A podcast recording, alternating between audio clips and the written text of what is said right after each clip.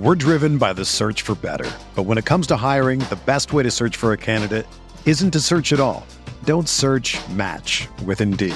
Indeed is your matching and hiring platform with over 350 million global monthly visitors, according to Indeed data, and a matching engine that helps you find quality candidates fast. Ditch the busy work. Use Indeed for scheduling, screening, and messaging so you can connect with candidates faster.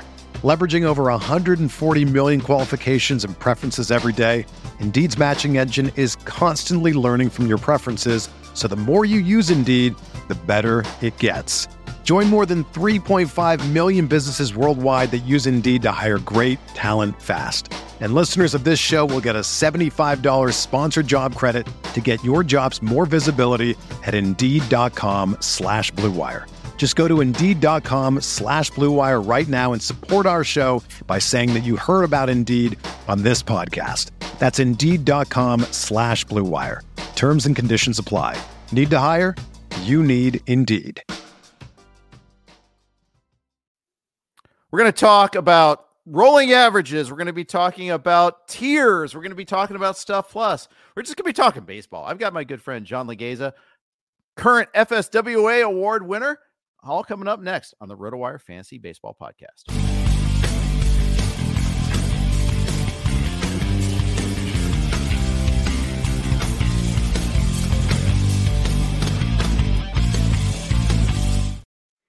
Greetings, everybody. Welcome to the RotoWire Fantasy Baseball Podcast brought to you by the good folks from Fantrax. We appreciate all their sponsorship during fantasy baseball draft season. I'm Jeff Erickson here with John Laghezza, FSWA award winner for the best ongoing series in baseball. John, congratulations and welcome to the show.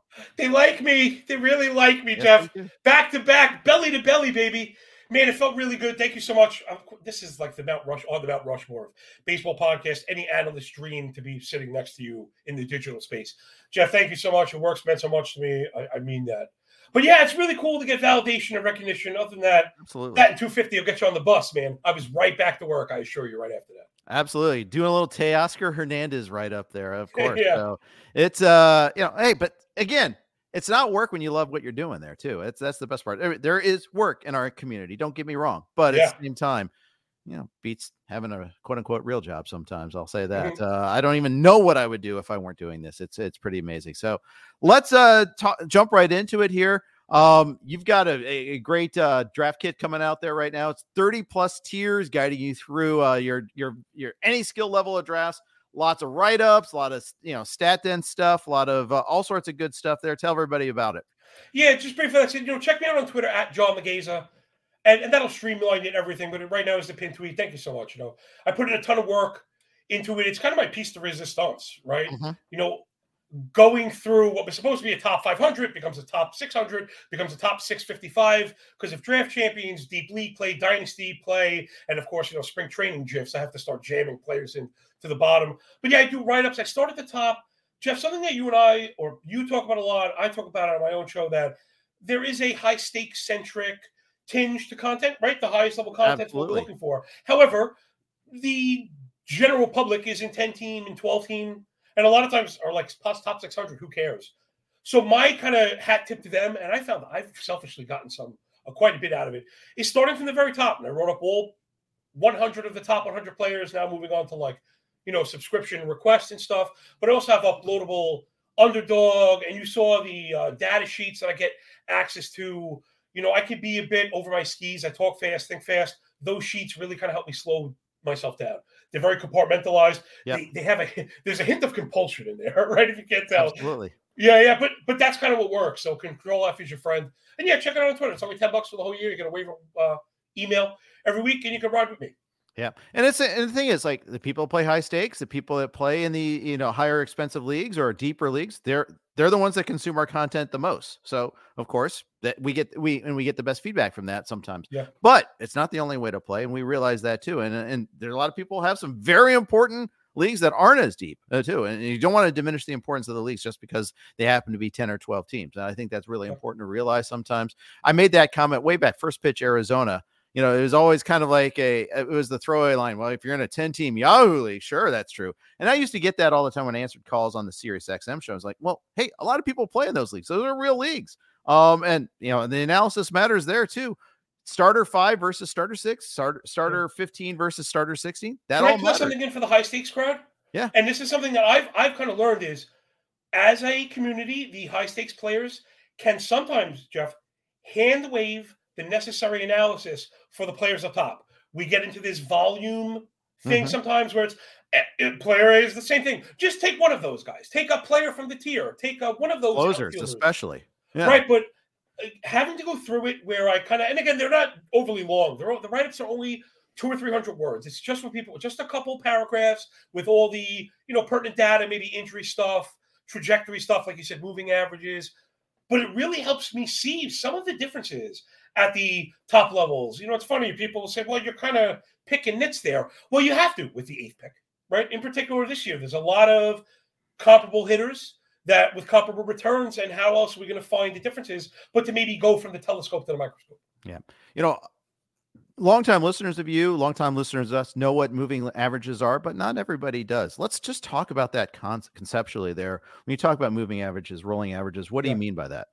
man that's great thanks again and looking back i can't believe that i've had at least even a little bit to do with the inception of that kind of understanding. So analysts and fantasy players are used to last seven last 14 last 30 last 60 that's all stuff we're accustomed to. But that kind of lacks some context. So Right. rolling averages pretty simply because i know it can be overwhelming but it's, it's really not. Right so if we're talking about a a seven day rolling average it's the average. Let's say it's a team WOBA or a batting average or a K rate.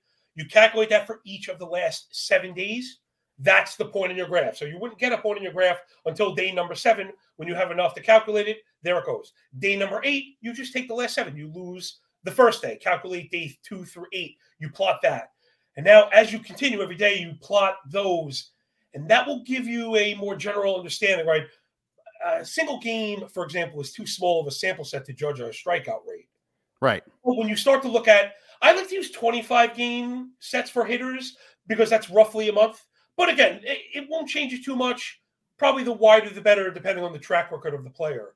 But it will really just give you a new and different perspective. And that's how, you know, I have a background in trading. That's how traders look at, you know, pattern analysis and trend recognition. So it's just another way to view it. And I have some of that stuff you see it at the Athletic or on Twitter sometimes, where, uh, and again, this will be the last thing. I don't want to go too long. The idea is it allows us to see things in waves directionally. So again, if you were to look at like an Amazon stock over the past 10 years, it's a straight line up. As you zoom in, you begin to see the imperfections, the ebbs and the flows. So that's Right. what doing is adding a layer of perspective. Yeah, it's not. And, and to clarify, I think in the, the chat, Uncle Ted's asking, do you check the ta- past day seven stats? Yes, you do, but you you do. That's one data point, and then you do like eight through two is another data point. You know Yeah. that and that shows. But I can actually give him a very good example of usage, and this has been at the the fulcrum, like the center point of my argument for and against hot. Like when when we say a player is hot, can a player be hot? And now I'm not to say that I'm going to answer that, but where this does add perspective is, let's say we were to just set an objective parameter looking backwards.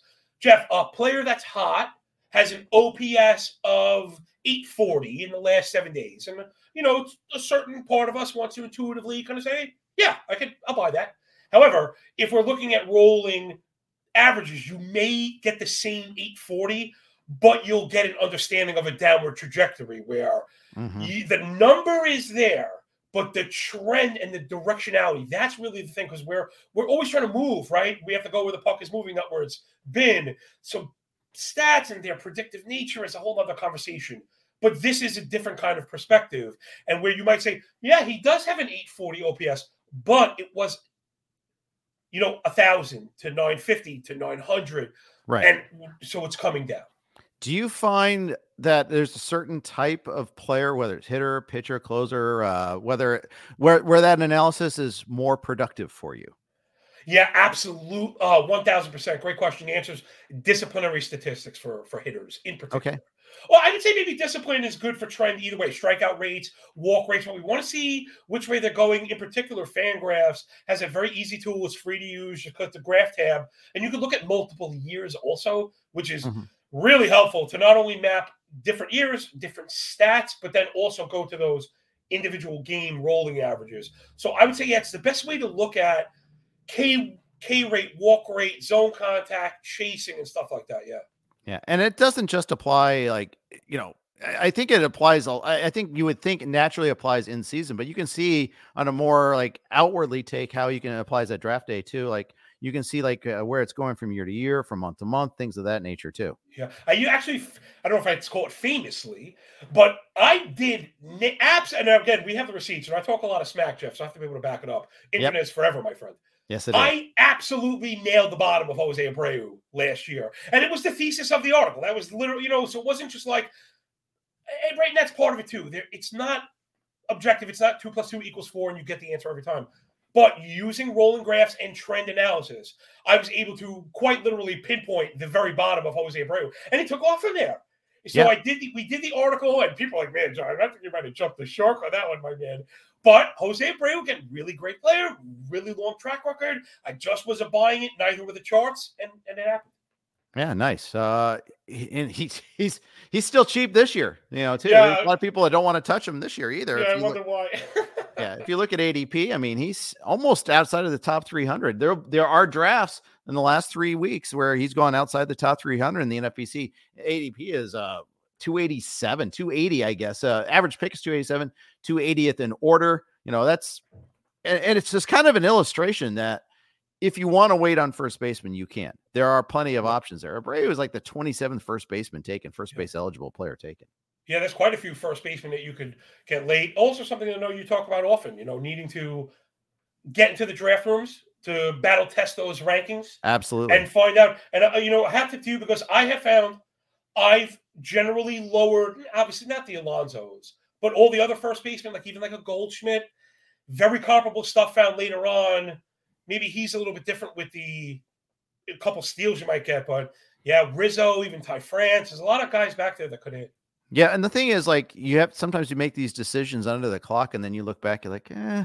Like I took Goldie and the LABR a couple weeks ago in the mixed LABR draft, 15 team mixed LABR draft. Took him in about the fifth round. I wanted to hit her in that spot, and like it's like I could go this way, but I don't really want to do that. You know, know where your you know those spots are too, and knowing how to get yourself out of them there is, is, is I think is really important. You know, no, because there are certain like little. It's it's weird. Like oh, I, I love these eighth, ninth round, and eighth, ninth, and tenth round hitters, but I don't like my fifth round hitter. What's up with that? I mean, you should like you should love that guy that's going earlier there, but yeah. somehow we feel uncomfortable with that. I think it's a position thing. I think yeah, we get forced into something Gilds was just talking about the other day.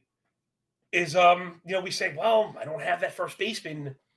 I can't take a bench player before I fill in a starter. And I think sometimes that could be the wrong way to go about it. If it's of course depending on the availability, right? While you practice, you allow the later availability to maybe more properly mold those earlier decisions. Yep. And the, the, if you go through a couple of drafts like that, well, that helps you with your prep. Now you know, like, okay, well, this is where I'll tack a closer because I don't really love anything else there. Instead, this is where I go with the catcher. You know. I did that just in a draft in TGFBI in one of the glacially show slow TGFBI leagues, uh, where I took William Contreras yesterday, like the towards the end of the sixth round. I'm like, okay, well, other things got p- plucked away. We're still in the seventh in that one. Are you are you doing TGFBI this year? Yes, uh, we're we're we're flying. I'm really happy with my team. Though this is the first year I'm doing the main event. I'm going to play in the Champions League. Okay. I won a main event qualifier, and nice. I just couldn't resist because I was already playing DCs.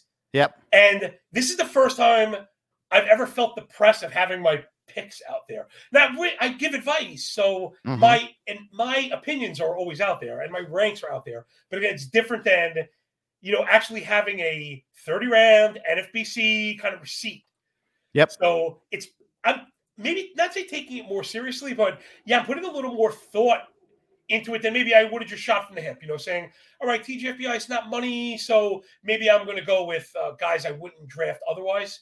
Where I'm, it looks more like a, a, high stakes roster I would actually put together. Yeah, and uh, you know, Tout Wars, you did that on Tuesday this yeah. week, different format, and we'll get into that moment because that also will will will. But it, you still you know the player pool a little bit more every yeah. time every draft you do.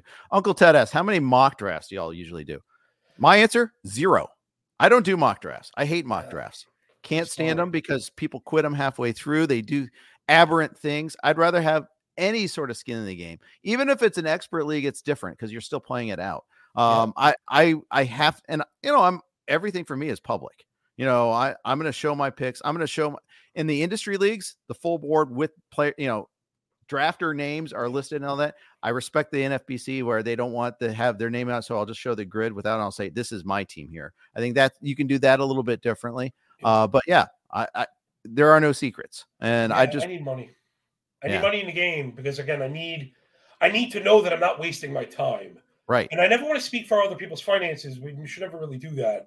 So I think if you could save up to get into one slow draft champions, again, taking advantage of the slow clock, Jeff, allowing that format to find your value. Where if people aren't familiar, you get an email with four hours where you can really sit and scrutinize. In fact, four hours you could scrutinize more than once. You could sit and scrutinize, walk away, over back and see if you're actually happy. You could. In fact, it's too much. It's too yeah. much. It's paralysis by analysis. Ah, you know what's funny? That eh, which is an excellent point and a real thing, but something also that we want to realize for ourselves that that will help you do. Yeah. I found um, you were just talking again. I listened to all your stuff. You were just talking to Fred. I really love this game, and he was talking about just that: getting into a slow draft and taking three or four names and really kind of getting the magnifying glass out. I think that's the best advice. One of those drafts is probably worth a thousand mock drafts. Yeah, uh, it, it really is. And you know, a exception I might make is if it's for publication in November, something like that, before even my, you know, because I, I, don't do DCs in November and December that much, maybe in December, but because, you know, I do football too. Um, and I just don't have the time to do it right. So I'm not going to be one of the early drafters, which put, probably puts me in a little bit of a disadvantage in terms of like the DCs that I do in early January. But... Do you think so? I was just having this conversation the other day, and I worried because I was drafting early, getting exposure to players I liked, also getting them at better prices, that mm-hmm. it might have been affecting my pursuit of them as we came to the high stakes tables number one, saying I don't want to overload on player shares of a certain player, and then yeah. number two, man, my sixth round guy is now a fourth round guy. I don't know if I want to pay the fourth round price. But when it comes to those big leagues, you got to get your guy. If it means an extra round, you I said, man, I'm just going crazy. But this is stuff you talk about all the time. You know, yesterday's yeah. price is not today's price, man. You gotta. This is the market price, and if you want it, you got to pay it. Yeah, you got to be careful you don't like victory lap. Oh, see, he's worth a fourth rounder now. Look at me. Look yeah, how good yeah, yeah, everybody's picks are have this certain sort of uh, helium there because you know what? Other people have fallen by the wayside. Injuries. You know what? Kodai Senga goes down. That's one. That's another starting pitcher that goes up. Robert Stephenson goes down today a little bit. We'll see how bad it is. That's a, that's one closer situation that may have some resolution to it there. Um, yeah, th- th- these sort of things happen a little bit. Or at the Kodai Senga auto pick spot, so the next person that gets timed out is going to get them in, t- in yogurt, Man, uh, my yeah. yogurt league. So I really liked had, him too coming in. I did too. I did too. I and we we've had an internal debate on Senga, like how much do you downgrade his projection? I've been pretty aggressive about it. I know sometimes people are listing late August, late April as a return date. No way. I don't no. think he's coming back that quickly. So June maybe. I've got him for like 80 innings this year. Um, other pe- your mileage may vary, but I to me that sounds good. Yeah, I just and and if I'm in, in a league where I have an IR spot, great. I'll consider drafting him maybe a little bit earlier. And in the NFBC, yeah. and maybe that's where again where I'm wired. He's a he's basically a cross off now. Unfortunately, yeah. Had I drafted Kodai Senga in a Fab League, uh, he's a week zero cut, 100. percent You can't hold him. IL spots, you know, right excluded. Yeah. Yeah. Um, and of course, this is another reminder: learn learn your the parameters of your league. If you have IL spots, then some of these guys are are stashing becomes a good idea all of a sudden, and that's a mark I missed in LABR. I didn't draft any stashes, uh, like injury stashes. And you know, last year Ryan Bloomfield he stashed Royce Lewis, and from the draft, guess what? That worked out pretty well. Um, there there's a positive side to it. I won't do it with pitchers. I think I could do it with injured hitters more likely than I do it with injured uh, injured pitchers. Interesting because there are quite a few injured pitchers that really could move the needle if they hit the ground running, right? We're waiting for DeGrom, we're waiting for Scherzer, we're waiting for Shane Baz, we're waiting for Max Meyer, right? Mm-hmm. So right there are four guys. Again, I don't want to speak for how it's going to happen, if there's going to be a setback or not. The way I like to view these things is in the case of return, are they highly coveted for waiver, you know, fab targets? Right. Obviously, the answer is yes. Those guys are all max dump bids. You know, there's all your $350 spends in NFBC. So it, even to translate it to home leagues, those are guys before you're taking like boring innings eaters, take those guys, stash them. The boring guy will be there for the week zero move. There'll be other boring guys. That's what yeah. we, they come out of our ears. Yes, yes. Uh, but and you know Jeffrey Springs maybe also uh, you know is another one. Although again, any pitcher year one coming back from an elbow injury, I'm usually waiting until year two anyhow. So. Yeah. It's a little different than Mad Max, I would think. Yeah. Um, either Max, um, but uh, you know, we'll uh something something max effort there. But uh with anyways, what if what if Baz was set to return opening day like a lot of people thought he was? I have been in a couple of underdog contests, not knowing. Now I won't because that's such a small format. Right. But he's a you know, he's potentially like a top 25 starter, maybe even more. When he was really going, I really liked him. We'll do some diagnostic stuff later. He checks all those boxes. He's like made in a laboratory guy like that, man, could be the difference between winning and losing. Even in an 80 inning case, like I mentioned before, even one of those, I think he's set for a bit more than 80 innings.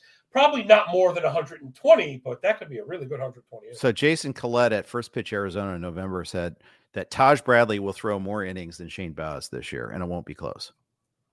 I mean, it's possible. Bradley had a hard time staying up last yeah, year. As good as the fastball is, like under the microscope. I mean, we'll see. Again, the results weren't very good. No yeah, doubt well, about the first time around. I actually I, I can't I can't go against this because I write about this too much. A lot of times those are my favorite, you know, young prospect guys. Mm-hmm. I often defer to your own James Anderson. Oftentimes, I also don't pay premiums for youngsters because MLB's hard. A lot of times, I like to allow them to fail and pick up on that next upswing. Look yep. at you, Brandon Pfaadt, even Grayson Rodriguez, right? Guys with these spoiled uh, stat lines that now could be really, really good, especially if we get the playoff version of Brandon Pfaadt, man. He well, yeah. is he's the piece. He's this year's Zach Eflin. He's that piece going late that really could put you over the edge because every five days you're getting that effective starter. It's so important to find those guys too. You know, Phil Dussault was on with James Anderson, and it's like, yeah, his great teams had Eflin there. You know, they had there's like two or three starters there that were like top 15 starters that you got after pick 200. Pfaadt right now is right at 200, 208 yeah. um, is, is, where he is in the last three weeks. I suspect if a couple of good spring outings, and we'll see a little little bit of a bump in that. Uh, see see a little bit of bump in that price. Um, you mentioned Grayson Rodriguez, and you also mentioned earlier about four seamers and all that. So let's launch let's launch into that and talk about what you do. We can kind of use like your charts, your your your, your uh your how how you approach things. I think he's a fascinating guy because this is a guy that first time around was terrible. No getting around it. Got sent down. Was a stud the second time around, and everybody is coming close, if not necessarily paying the stud price, but is expecting like an SP2 at worst when they draft him like pick 70 right now. Where are you on him? It couldn't be any higher. You know, um, again, he he followed what I I call like a trajectory guy sometimes in my writing. Okay. All the all the shine, all the pedigree, all the desire leads to premium pricing, leads to overpaying. Again, MLB being very hard led to some disappointment led to disgust, led to fab, you know, wasting. He got demoted. You get the change. You he has a you know, again. Remember, this is a really driven guy with tons of talent. One hiccup at the highest level should not, you know, be the end of it for us. We shouldn't throw the baby out with the bathwater. He makes the changes. He come back, and he was he was just like absolutely phenomenal. I wrote, yeah, they worked on pace and control in AAA for seven games. He had a sub two ERA in AAA when he was down there, 26% K minus BB, which is obviously phenomenal. They adjusted the arsenal, scrapping the cutter, which was his worst pitch by far. Funny, Jeff, something that you talk about again all the time. Yep. Yeah, let's throw our best pitches more and our worst pitches less. Like, how's that? Let's go to the school of common sense. And it just, it really worked. And you look like the SP we were promised 13 games, 36 and two thirds, 258 ERA, 110 whip and he was really good doing it. One third of a homer nine, which was the problem. So I don't see those early stats, right? I don't see those. Right. Because when I do pitching, uh, you mentioned diagnostics, I like to build, use, I call them compartmentalized baskets in order to kind of weave my tapestry. Meaning I look at pitchers rather than outcomes. Tell me about their disciplinary profile, strike percentage, ball percentage, chase, zone contact. Talk to me about elevation, the next basket. Do they keep the ball down? Does it go up in the air? Also, people, slight tangent when looking at fastballs, not uh, fly balls. I'm sorry, not all fly balls are created equal. Infield flies are outs. Yep. yep. And that was kind of the door that was cracked open, Jeff, that got me into the diagnostics because it was Can we figure out what's going on with these infield flies? The, a lot of them, like the majority of them, are challenges up in the zone. When, and the hitter gets underneath it. Now, where I'm going with this is this is where you get the fastball shape. How people like Eno Sarris at the Athletic have written about challenging up in the zone is you know in vogue now. And again, to, not to oversimplify it, but a lot of it makes sense. We talk about rising fastballs. Everyone, I'm doing air quotes because they don't rise. There's this thing called right, gravity. Right, right. Okay. Certain fastballs sink less than the others. That lack of relative sink is what we refer to as rise. Now, not only does it one create a disparate and deceptive element, right? Just the way it's viewed from the hitter standpoint, right? So they have a certain expectation, 30 years of hitting, it falls a certain amount. Yours is not going to, but also because it's flatter, attacking up in the zone creates a wider physical space between the bat and the ball. And that's been that's the center of the so I then it was really fast. I probably admitted to a couple pieces of why you want the flattest fastball being used up in the zone. That will translate to infield flies, which again are not, oh man, 50% fly ball rate if if you look at the heat map and those fastballs are two three inches above the zone, we want that. We absolutely want that. I spoke to Ethan Katz. He was the, he's the pitching coach the White Sox. Is back when I was at FTN. Spoke to him about about that. He said he loves it. That he's even into throwing breaking pitches up in the zone for the same reason. The deceptive element plus the ability for the pitcher to you know get on top of it, right? Just keep the hitter underneath, and then of course contact quality. R- realize how I left that for last because I think that's one, the least important, two, the least predictive, and three, the the least in the pitcher's control, say the most out of his control. Yeah. So there's like a little bit on viewing pitchers as a template and how we can use some diagnostics, right? The less vertical movement with the most horizontal movement, right? We still want ride without we want the run, I'm sorry, arm side run, horizontal ride, like a roller coaster ride, Oh, I'm sorry. Right. So there's right. Exactly. And you know, tying that all in, now we saw that there's a note just today that he's trying to get rid of the four seamer, trying to use the two seamer more because you could see the results on the four seamer were so bad last year, uh, especially. And but again, does also incorporate the early half part of the season there. That's not that's just the overall number of what he did on the four seamer. But it's interesting. Some pitchers are working on incorporating the four, some are incorporating the two. You know, scrapping one and adding the other, and it's vice versa for another pitcher. And it just shows every a pitch will behave differently for each pitcher, depending on how they throw it, where they grip it, the type of arm strength they have, the, yeah. the angle that they throw it at, you know, where they pitch, you know, what background they hitting background do you have? There's there's so many different variables. It's it's it's not a fixed target. It's not a fixed variable. These all these moving variables. It's harder harder to figure it all out. Yeah, you're really touching on the parts of pitching analysis that make it very hard to quantify. Mm-hmm. Uh, yeah, pretty, pretty simply put, that's that's it. There's release points, right? And again, we as humans, we try and say this release point good, this release point bad. Release point people are is about repeatability with different pitches. Yep. Right. So you can have the ideal release point for a four seamer, but if it happens to be six inches below where the slider comes out, that's going to be visible to the hitter, easy to pick up. Right. So a lot of these things, almost like you're mentioning, it's not a objective data point that stands on its own, I use the word tapestry, right? It becomes part. It's it's one input of many. You kind of build the best machine that you can, which is kind of why that's why I don't use pitching projections. But I I don't know how you discern the difference between a 405 ERA and a 427 ERA. And if you put that in a projection system, it's going to make a difference. Absolutely. So I worry about that because that's something you and Fred talk about often. And trust me, I'm not I'm not you know hand waving it. I'm taking notes. I'm just trying to get to the bottom of it where he makes very good points about that with Blake Snell. If Snell is going to take an extra, we don't we laugh at oh, it's a week, two weeks. Two weeks is two starts, is 12 innings, could be 15 strikeouts, right? Could be a win, 12 innings, 15 strikeouts, like could be a big deal. And not saying that is necessarily hard to quantify, but when you get into sequencing and how these pitchers are actually going to perform, I think it explains why projections are so tough. And it was why I was mentioning you before.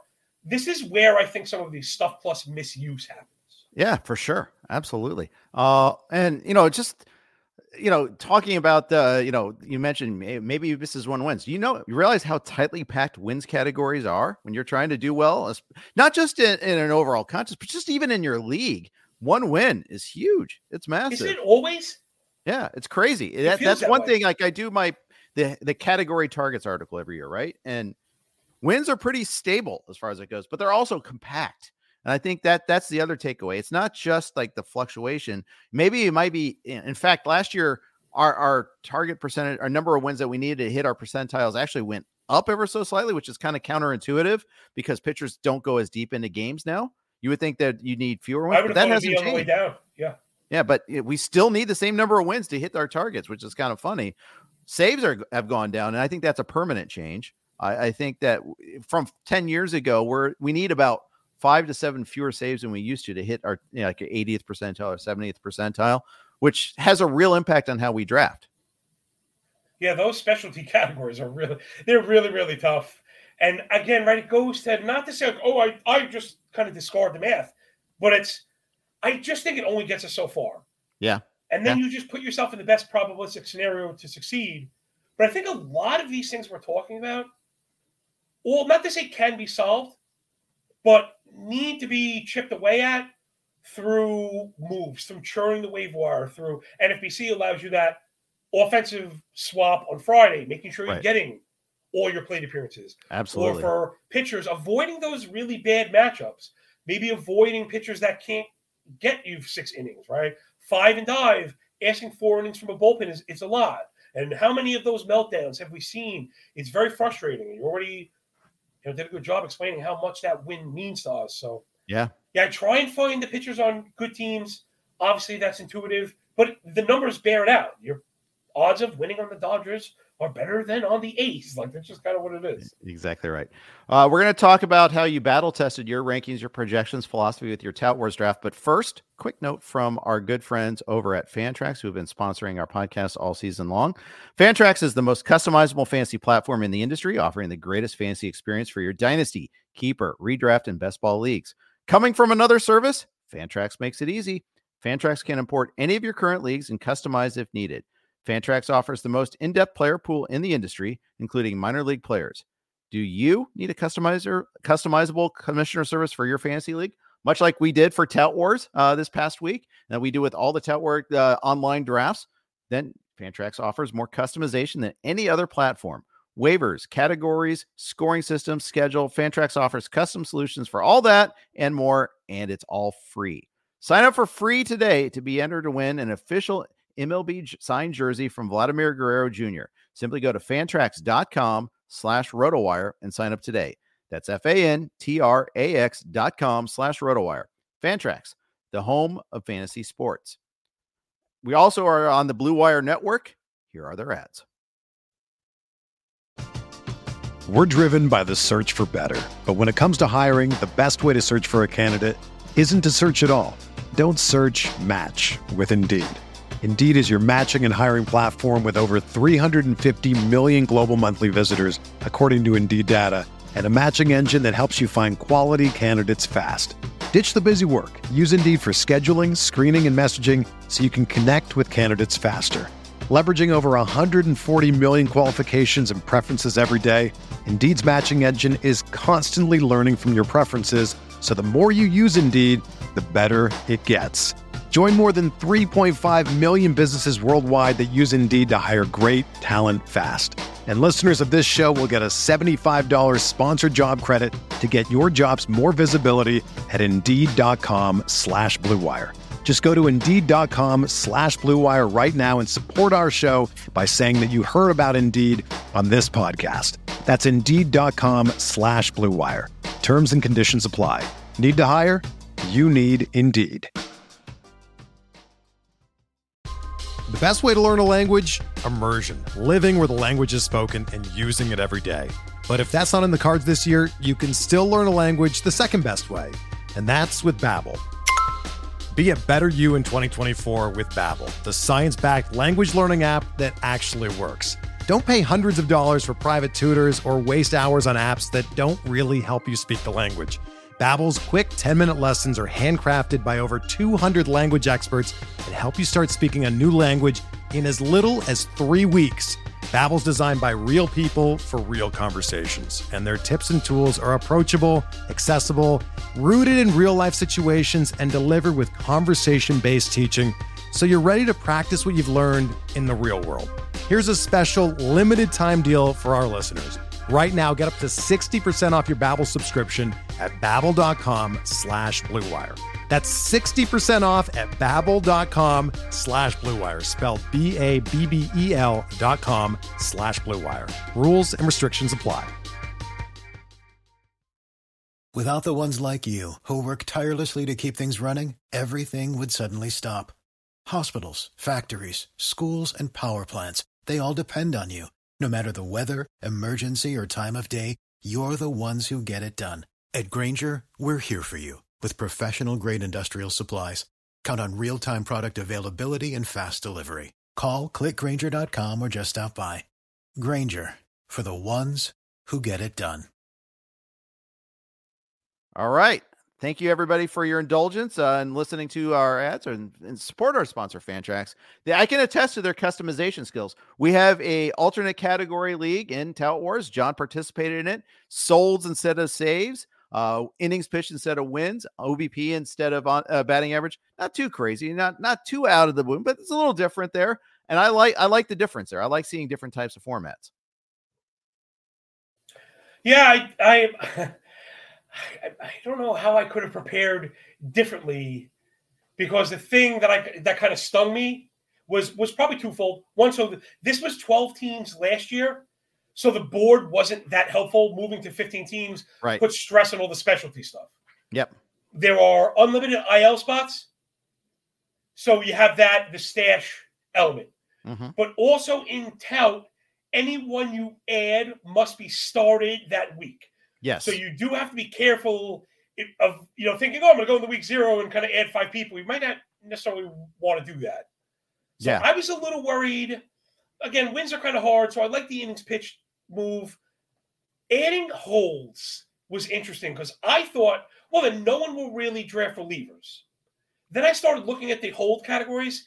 There are a few guys, and I think maybe it, it gives you confidence in mixed bullpens. Like maybe um, even a closer like uh, Jhoan Duran on the Twins. Yep. Where he's got great stuff, and we know he's a high leverage guy, but we worry if they'll ever get him to 35 saves. When you get holds, he becomes like a total A1 closer. Him and Andres Munoz both are. Oh, are that's a great. That's another very good call. Yeah. yeah. maybe even either one of the Angels guys before Stephenson got banged up, and kind of the right that that elk of player. So right. I thought, okay, that'll widen widen the supply, lessen the demand, allow it to go later. That played out, but so I ended up getting Diaz in I think the sixth, which is great. You know, instead mm-hmm. of like the second or the third where they can go sometimes right. in these. But the mistake that I made was not kind of following up on it. So I told myself, well, because it's FAAB, I'll get one guy and then kind of forget about it. But here's a lesson to people. Forgetting about it doesn't mean actually forgetting about it, like blacking it out of the paper, which I kind of did mentally. And then I think Bednar went in like the 11th or the 12th, or Doval went in like the 11th or the 12th. And as much as I like Diaz, Diaz in the sixth to Doval in the eleventh or twelfth, that's a that's a miss and a loss by me. I'm not saying the league is over. We're going to play it out, and I'm going to you know work really hard to do it. But looking at those right, those custom leagues, yeah, I probably could have done a better job really pulling the more threads on the unusual parts and how they might you know work down the line that butterfly effect. Yeah, the the late great Lawr Michaels used to say, "Just tell me the rules, and I'll build a spreadsheet. I'll figure out a way to beat you on that." There, I don't, you know, he doesn't even necessarily care what the rules are. I just wanted to know what they are, and he could plan accordingly. In fact, knowing that there are some differences, he it was it, it appealed to him uh, actually there, and it wasn't necessarily building the spreadsheet for Lawr because you know he's the Zen drafter and all, but uh, you know, it, it was also like just there was there was always too much drama and debate over the rules. He's just like okay, if you don't want to have an innings uh, min uh, like we like in Tout Wars, we don't. You know, fine. I'll figure out a way to do it. We'll, right. we'll, we'll build a better robot. Doug Dennis has beat us last years. Okay, we got to find a way to beat him, not legislate it out of him. You know? Right. Oh, I love that, man. I absolutely yeah. love that. Yeah, these these can be a lot of fun too because they're kind of undiscovered. Right, it becomes a little bit of an uncharted territory where again we it we are so experienced in the space that oh becomes there's a muscle memory to drafting sometimes and roster construction sometimes. And that i really enjoyed because for somebody who really doesn't get pressured in a draft room i'm very confident. I've done this before. I feel confident with my picks. That had me squirming a little bit. Because, uh, we mentioned not drafting players that might not fit and kind of dealing with it later. I kept punting my c2 and i got stung really really bad because every time i was ready to take my c2 it just didn't happen. You know, yeah. I had like Campusano circled and I didn't get him. So you say, oh man, this is really tough. I'll play the Rene Pinto game, little Pinto and Beans. That didn't work out. I didn't get him. I think I ended up with Freddie Fermin as my number two catcher. Yeah, so I'm looking at your to... roster now. I was, I was, uh, I know, I did notice that. I was wondering if that was an intentional no, punt or I if it was a starter, and I just kept whiffing and wasn't going to bring in a nobody. So now I'm kind of either hoping for a catcher injury, or maybe I'll go with like a maybe Fermin because again, remember Perez, though he plays, I think he only caught 90 games. Mm-hmm. So I probably Fermin's probably in line for a 50% slate. If not, maybe like a Herrera, Ivan Herrera on the Cardinals. They talk he might be looking at a 50%. Yeah, if not, that's where I'm weak. But if you're going to be weak anywhere, C2 feels like the lowest bar to make up for, you know? For sure. And hey, you know, in fairness, last year we we saw guys enter the pool. You know, Yainer Diaz was undrafted everywhere right. last year, and now he's like catcher five. So it, it, that that that's just a starting point right there. Alvarez was undrafted in some leagues. Uh, you, you saw it like Ryan Jeffers was undrafted in some leagues. Yeah. There was value out there. You could you could find some value on the waiver wire. Doesn't always happen. You don't want to be playing the catcher roulette game, especially if you're lim. You know, it, like in LABR, for instance instead of a thousand dollar budget with one dollar bids, it was a hundred dollar budget with one dollar bids. You don't want and there, you know, there's no trading of FAAB. You can and there's no zero dollar bid. So wow. you really don't want to be doing the uh, you know, streaming catchers game. You don't want to be doing take a zero. Uh, generally, we have no zero rules around here. No, no zero dollar bids. I'm no, no, no, no, no. But what I mean is, generally, we have no zeros allowed. In a league like that, if you lose a C two, and let's say he's going to be out minimum stay IL, you might have to eat the zero, is what I'm saying. Yeah. Oh, for sure. You should. Rather than eat a percentage of your FAAB, which becomes, you know, incrementally more valuable as the season goes on, mm-hmm. where that C2, even yes. if he's okay, there's going to be a couple weeks where Rene Pinto doesn't do much, you know? Yeah, absolutely, absolutely. Wow. And I do have Pinto as my second catcher in some leagues. They, they uh, really like him. From that again, yeah. that 250 will get you on the bus around here, but they seem to really like him there. Yeah, they do. They do indeed. There. Um, some of the other guys I wanted to talk about. You already, you know, we spent some time on Grace, a lot of time on Grayson Rodriguez, and you backed it up. You drafted him in this league. Uh, you got your guy Brandon Pfaadt, uh, Pfaadt, excuse me. And I heard on, uh, you know, earlier on we were talking about him, and Uncle Ted mentioned that, yeah, they changed his positioning on the mound. Little things like that, like those are things like that we can't even like predict too much. It's just it's one of those things that happens. He became a much better pitcher in the second half of the season, and of course we saw him in the playoffs. Not second half, but in the playoffs, basically September in the playoffs. Pfaadt became the man that we thought he was going to be. He shoved, and he's got tons of innings, which again is something that is nice to fall back on. Very late in drafts. Yep. I'm going to look for the actual the total number. I know it's pretty high. It was probably close to 170 all right, so Brandon Pfaadt through 156. Oh yeah, plus the playoffs. So he probably did come close to 170. Yeah, which we're building off that at all is a, a full compliment. So you can Absolutely. see we'd be really excited. And again, he was really good in the minors for a while. They've done a pretty good job with their pitching there, Arizona. Something that I know you talk about, something I talk about a lot, a lot in my betting work. Where or which organizations are we willing to put our trust in? Yeah. Right. The yep. the Guardians are certainly an organization like that. The Dodgers, the Rays, but it's finding those next teams. Like last year, we were again, it, you know, it's over, but we did pretty well identifying the Twins. Have done a really good job of introducing a sweeper there already. That been uh, Sonny Gray and Lopez. They might not even be the only two. Yeah, like oh. I'm on Bailey Ober. I, am gonna. Yeah. I, I, will have some Bailey Ober shares this year. That's a yeah, guy I definitely want organizations that are able to maximize. My next one, I know this is probably not too popular. It's actually the Pirates. I like what the Pirates have been doing. I think they underwent a, an organizational shift a year or two ago. And I think we're first starting to see the signs of that. The Mitch Keller turnaround might have been the beginning of it. Now there's whispers are Roansy Contreras might have turned the corner. I saw that from Nick Pollack yeah. the other day. Yes, well, he's a guy I really liked. Again, those trajectory guys. The the market is so good at overpaying and then totally disregarding these players, Jeff. Totally like just we are not interested. You are a 750 ADP guy, and Contreras might be like a 650 guy. Well, where if, you're going to sniff, he could be a, a rotation piece. Well, It'd be a great 30 round pick. Yeah, and you know, great place to pitch. It's it's a really good pitcher's park. Um, are you on Paul Skenes at all? Are you going to take any shares of him? Oh man, I'm generally too conservative because right, he's not going to be an IL guy. You'll have to hold on to him. Yeah, he might be one of the market price guys that I'm mentioning. Where if they give him the nod, and he's going to make the team, I wonder what kind of steam we see. The best comp, like narrative style that I could think of was when Chris Paddack was coming up. Right, Paddack. it is Derek Carty's fault, by the way. Carty's oh, yeah. projection system broke for Chris Paddack, and then the whole world chased him. But yes. Paddack went from being the best reserve pick to being the best 27th round pick to being 24th to being like a 20th round pick. Now, I paid what was being considered a premium 20th round. But I kind of have, you know, short arms and deep, long pockets, man. So for me, that's not really paying a premium where I'm willing to take a big swing at the 20th round or later, and then they're paying off.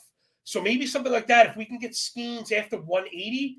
But if people are going to push him up, like, I got news for everybody uh, Yamamoto is now like a top 15 overall player. Like, it just, he struck somebody oh, out, everyone. He struck, he had a spring training strikeout and it's it's happening, right? That, yeah. that sucking sound you hear.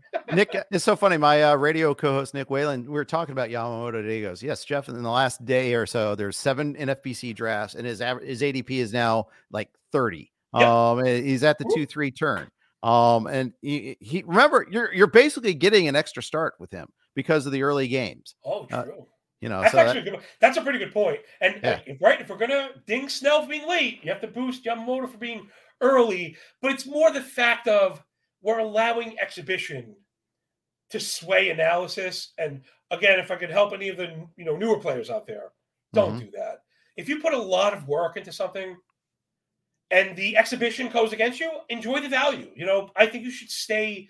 I think you should stay, you know, on your flag plants and stay confident in your work because I I've done that in the past, Jeff. In these last couple years, just kind of chasing, you know, the the hot player, the spring training stuff. And it's kind of blown up in my face. Doesn't always work. Yeah, I, I hear you. Uh, is there what is there an example of like maybe it's a negative example, like Joe Musgrove getting bombed two times, not getting out of the first inning, his first two spring training starts. Does that change your opinion at all? What what does change your opinion in spring training? Is it velocity? Is it is there anything well, I would even the way I said all fly, not all fly balls created equal. Not all spring training games are created equal. Right. Quite literally nothing other than a pitcher getting carted off is going to change my opinion in the first game. Okay. I tend to think spring training is a little bit longer than it needs to be. Mm-hmm. If we're once we're 20 games in and we're getting close, right when the the lineups are being solidified, rotations are being solidified, and we're seeing the stretching out happen. If a velocity dip is sustained and we're hearing about worry, maybe but really, hearing coaches and players talk about the spring is enough to make you not weigh it. Hitters talking about only reaching for sliders away. You know, great. Why would you do that? They know how to hit a fastball in the zone. There's no practicing that. Right. They're looking to do the stuff they're not good at. You know, pushing balls the other way. So you're gonna say, "Oh man, Nick Castellanos is like he, he was one of the guys I talk about. He's reaching and it looks awful." Just be careful. Yeah, for sure. For sure. I get that. I, I hear that all the time. Uh, and even like the StatCast data can be dangerous there. First of all, for, you know, at, for a while, not all park spring training parks had Hawkeye. Yeah. So we, we weren't getting the same radar. We weren't getting the same gun, hot guns, cold guns, and all that. Like Luis Castillo, I think I, uh, back when he was still with the Reds, his velocity was down three, like two to three miles an hour. And I kind of was like, oh God, because when Castillo doesn't have his velocity, there's a just a huge difference in him. I'm like, oh, here we go again. No, he was just he he said he was just good dialing it down. I hear, heard after the fact. So I overreacted and missed out on his best year as a red uh, yeah. because of that. You know what also happens with velocity in particular? You make a great, I mean, probably the best point is standardized calibration. If you mm-hmm. don't have standardized calibration, you probably should not weigh it as if it were. Right. But more importantly, is the problem with fastball velo is The difference in the calibration is inside our error bars. It's like inside where we make determinations. Right. A full tick, but the gun may be off a tick. Uh oh, right. that's a problem, right? That's a problem. Yeah. And if you like, just look at like game to game stats, eh, like uh, just in the regular season. You said it's within the air bar. I think that's a great point too.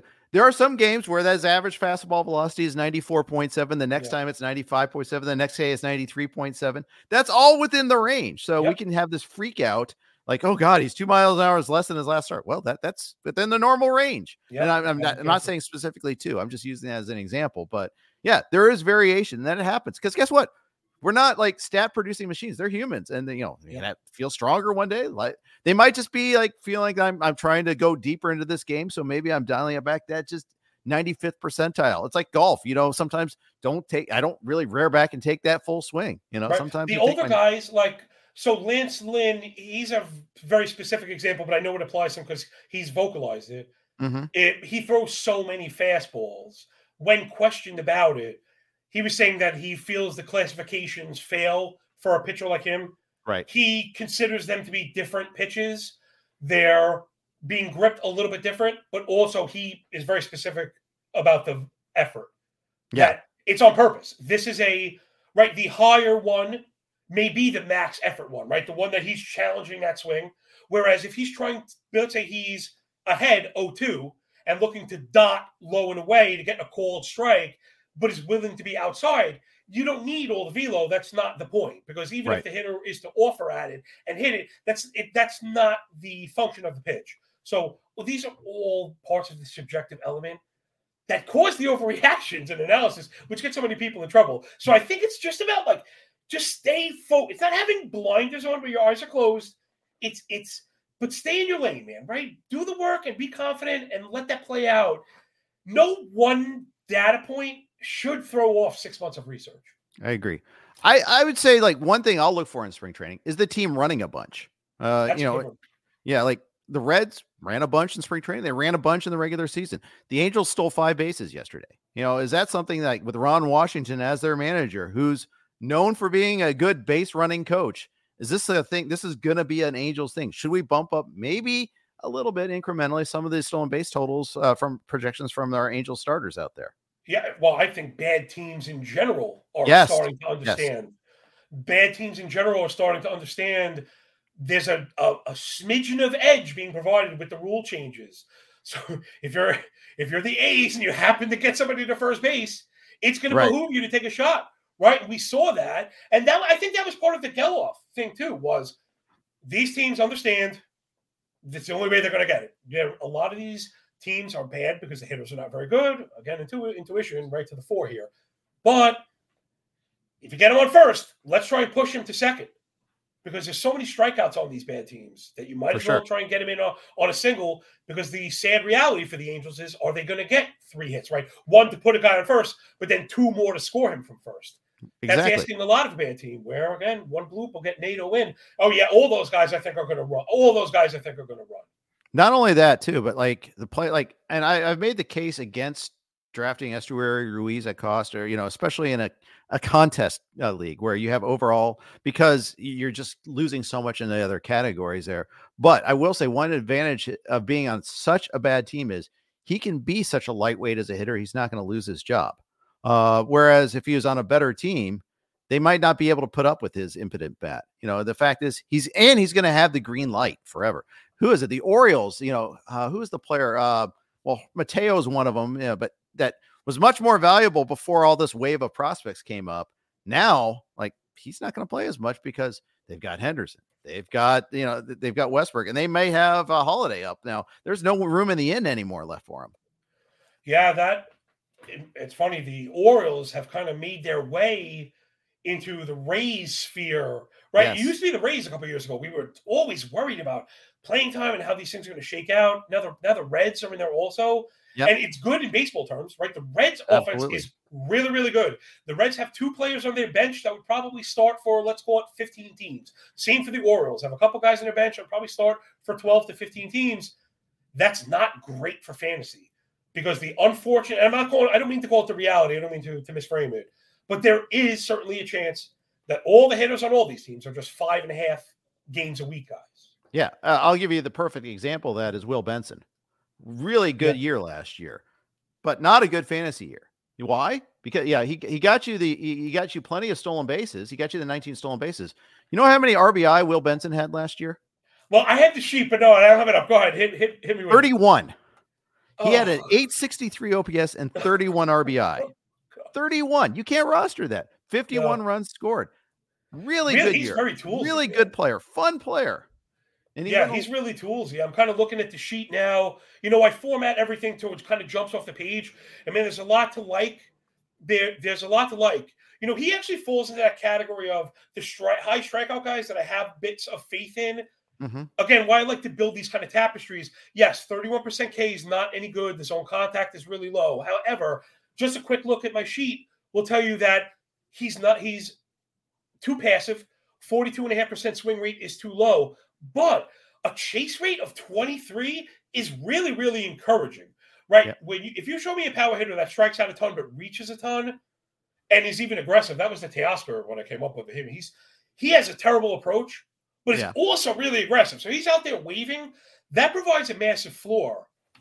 In this case, he doesn't really swing. So you see the elevated walk rate and then all that, you know, great combination of lift, plus power. He could tend to pull a little bit more, but the ballpark's going to give him a boost. Yeah, it just goes to right. show the Reds are just explosive on offense. And if he does take that walk, he'll run 19 stolen bases last yeah. year. A manager that's always giving him the green light. Wow. And it's not just stolen bases, by the way. It's first to third, it's second to home. You yeah. know, it's scoring on a double from first. All these things. The Reds do that a lot more. Um, and he's and they get thrown out at home, so be it. That's the cost of doing business, but it requires perfect plays, you know, and they're putting the pressure on the defense and especially the younger guys, you know, that that's one of those things. Uh, let, us talk Teoscar. You've, you've alluded to him a couple times. Yeah. I have deep love for Teoscar. He has won me leagues before in the past. He hurt me last year, hurt yeah. me badly last year. Got better in the second half, but it was really bad early on. Now he's with the Dodgers and he's a lot more affordable this year. He's going around pick 100, 110. Yet he's on a much better team context and probably a better ballpark context. Not that Dodger Stadium's ever going to be confused as a hitter's park, but it's not Seattle either.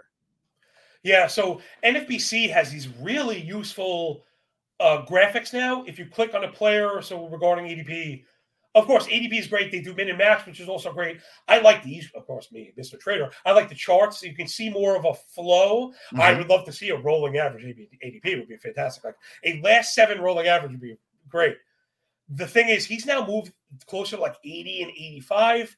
And I just have major worries, right? So this is a yeah. player, we're talking about Teoscar Hernandez here, who I believe at age 30, so he's 31 now, it was his age 30 season, was his first 600 plate appearance season. So generally, we don't look for more longevity as a player gets older. So that's kind of half strike number one. The other strike is 20% of those games was a DH. Dodgers just brought in Shohei Ohtani, who can't play the field this year. He's going to DH. Right. Teoscar's a really poor defender. Yes, he is. He's he is. also been the guy that they need to get rest for. So we have a player who needs rest, is going to lose defensive at bats. Now, granted, uh, there's probably an argument to be made. The Dodgers lineup, the turnover. Again, I made sure to point out, I believe the counting stats are going to be fine. My issue is, yes, I would say the raw power is pretty darn good. 49% hard hit, almost 14 barrel, a 456 expected wOBA on contact, just short of 113 max EV. The pull rate not great. I added pulled fly ball line drives for plate appearance. It's a mouthful, but it is worth it because Jeff, what I've been noticing in these sheets that can be so helpful is there are players with low pull rates that have high relative lift pull rates, right? So it's mm-hmm. that's not something we often think about. And I found last year that was one of the reasons that I had such a winning season was I found players that had low pull rates but high elevated pull rates. The thing with Teoscar, that's not really him. So I guess the batting average is safe. He's always hit the ball hard. He still has an 81st percentile speed. So I guess maybe the steals should be okay. We're projected between 6 and 10. Home runs projected between 26, 28. But we're only talking about 550 to 565 plate appearances. Again, with a really flawed profile 31K to only five and a half walk. The chase rate up at 39, zone contact down at 79, nearly 18% swinging strike last year. A good bunch of those stats were career worsts. Yep. That's a good pathway to a floor, right? Again, when we think of terms, this is an Alex Chamberlain thing, looking at teams or players in terms of sine waves. Yep. Right. There's a pretty good. You could see where the where the ebb happens, right? Where the valley can happen, because it's not only that he strikes out. Like I mentioned, he's up there. He's extremely aggressive. So 54% swing, 75% zone swing. So he sees a strike, he swings that strike, but he chases at balls and is bad in the zone also. There's yeah. a lot of ways for this to go poorly for him. You know, it's just I, I can't pay the market price. Again, I don't think he'll sink you, but I I think the better part of that career is in the rear view. Yeah, um, I overpaid for that season last year, and um, that that alone is enough to scare me. And then when you give it in more granular takes like that, I'm I'm convinced I'm right. So yeah, gonna definitely uh, that that's that's one I'm not gonna pay for. Uh, so you have to find somebody else in that range instead. Um, so looking at other outfielders, give i am gonna just we'll we'll finish with this. I'm gonna give you like five other outfielders within about plus ten or minus ten of that range. Lane Thomas, George Springer, Evan Carter, uh, we already talked about Rui, so I won't bring him up, but we'll just, just do those guys. Is there one of those guys that you would do instead if you were looking for an outfielder in that range? And I'll repeat the list here Lane Thomas, uh, George Springer, and Evan Carter. I know I didn't prep you for this. Okay, John, so, so no, no, no, that's fine. Okay, so I, I really, it's hard not to really like Evan Carter. There are some serious platoon splits going on, and I know Salfino yelled at me, and people yelling at me but it's not just a small sample in the bigs. I think it was all of last year, minors included. I think he had one extra base hit against lefties. Yep. The lefties that they then see he the pushback I was getting was well in the playoffs they let him hit lefties. The only lefties he was facing in the playoffs they were up a million runs already. He wasn't coming out up up multiple runs. He he's a good defender. Okay, so I just have some concerns. Springer, I mean, you know, again, is a flawed player. I, am just looking at my sheet, so I'm just going kind of off the cuff. The disciplinary basket for Springer is good. He's got an above average approach. He puts a ball on the floor too often. He also pops the ball up too much, right? So this gets reflected in a stat we don't hear quoted too often. His, it throws off the standard deviation of launch angle, which means like your your tightness of spray, right? So he puts the ball down a lot and puts the ball straight up a lot. So he has a pretty wide spray, which is generally not something I look for. The rest of it kind of checks out. Like I think he's going to be I think Springer's going to be fine, right? I don't think he hurts you at all. I don't know if I'm right. looking for a massive step forward.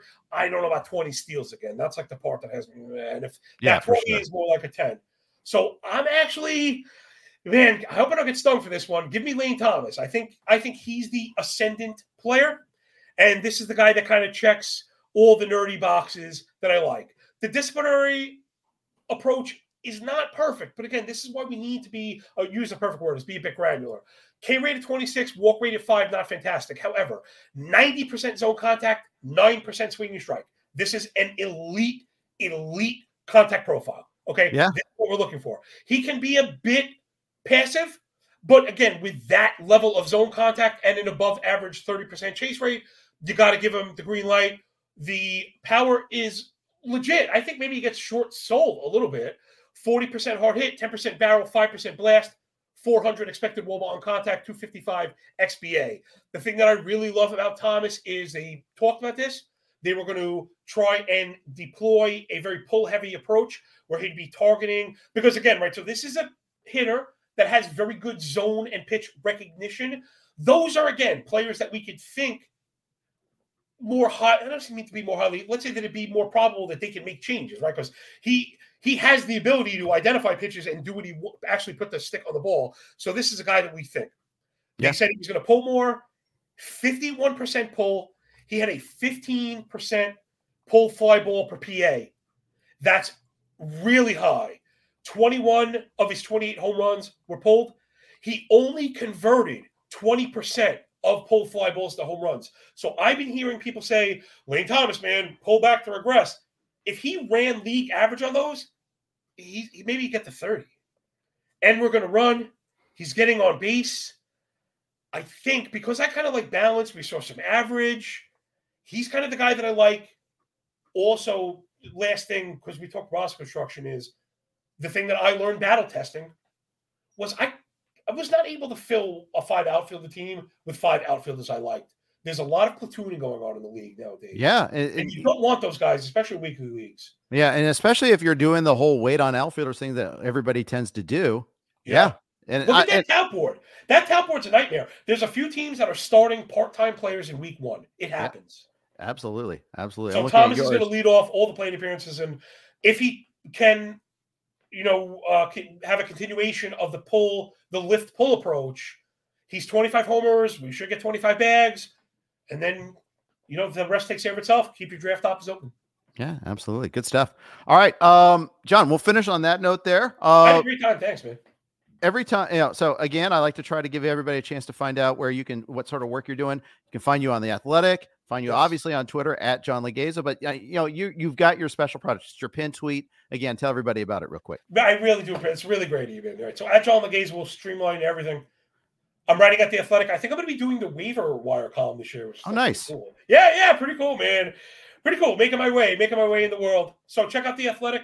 Always affordable, and you get some guy named Eno Sarris as well. You know, does such great work, man. I he is awesome. And then you know my work again. It's only ten dollars for the entire season. It is a boatload of information. I showed you saw just the back end data stuff. You could probably attest to. It's a lot there. So you'll get all the information I was citing. All the stuff's pretty neat. You just kind of search through it. I've got ADP data, lineup data, uploadable underdog ranks, which can be a lot of fun. Yep. You know, that draft style is fun, but I think I make it a little bit more fun because you just upload into it. Not to say you can adjust and then upload. You don't have to just upload mine.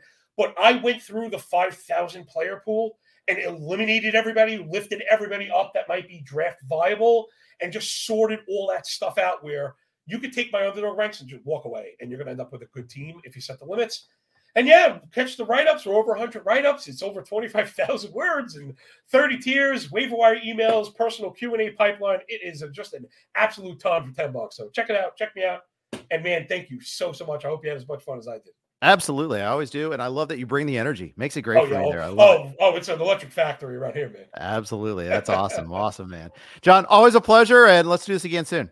Thank you. Enjoy your day, everyone. You bet. That's going to conclude today's RotoWire Fantasy Baseball podcast. Uh, we got uh, tomorrow. We've got uh, Clay and Todd, so lock it in. If you like this podcast, please like, rate, subscribe, all those good things. Get notified whenever the next RotoWire podcast is up. Thanks for listening. Have a great day.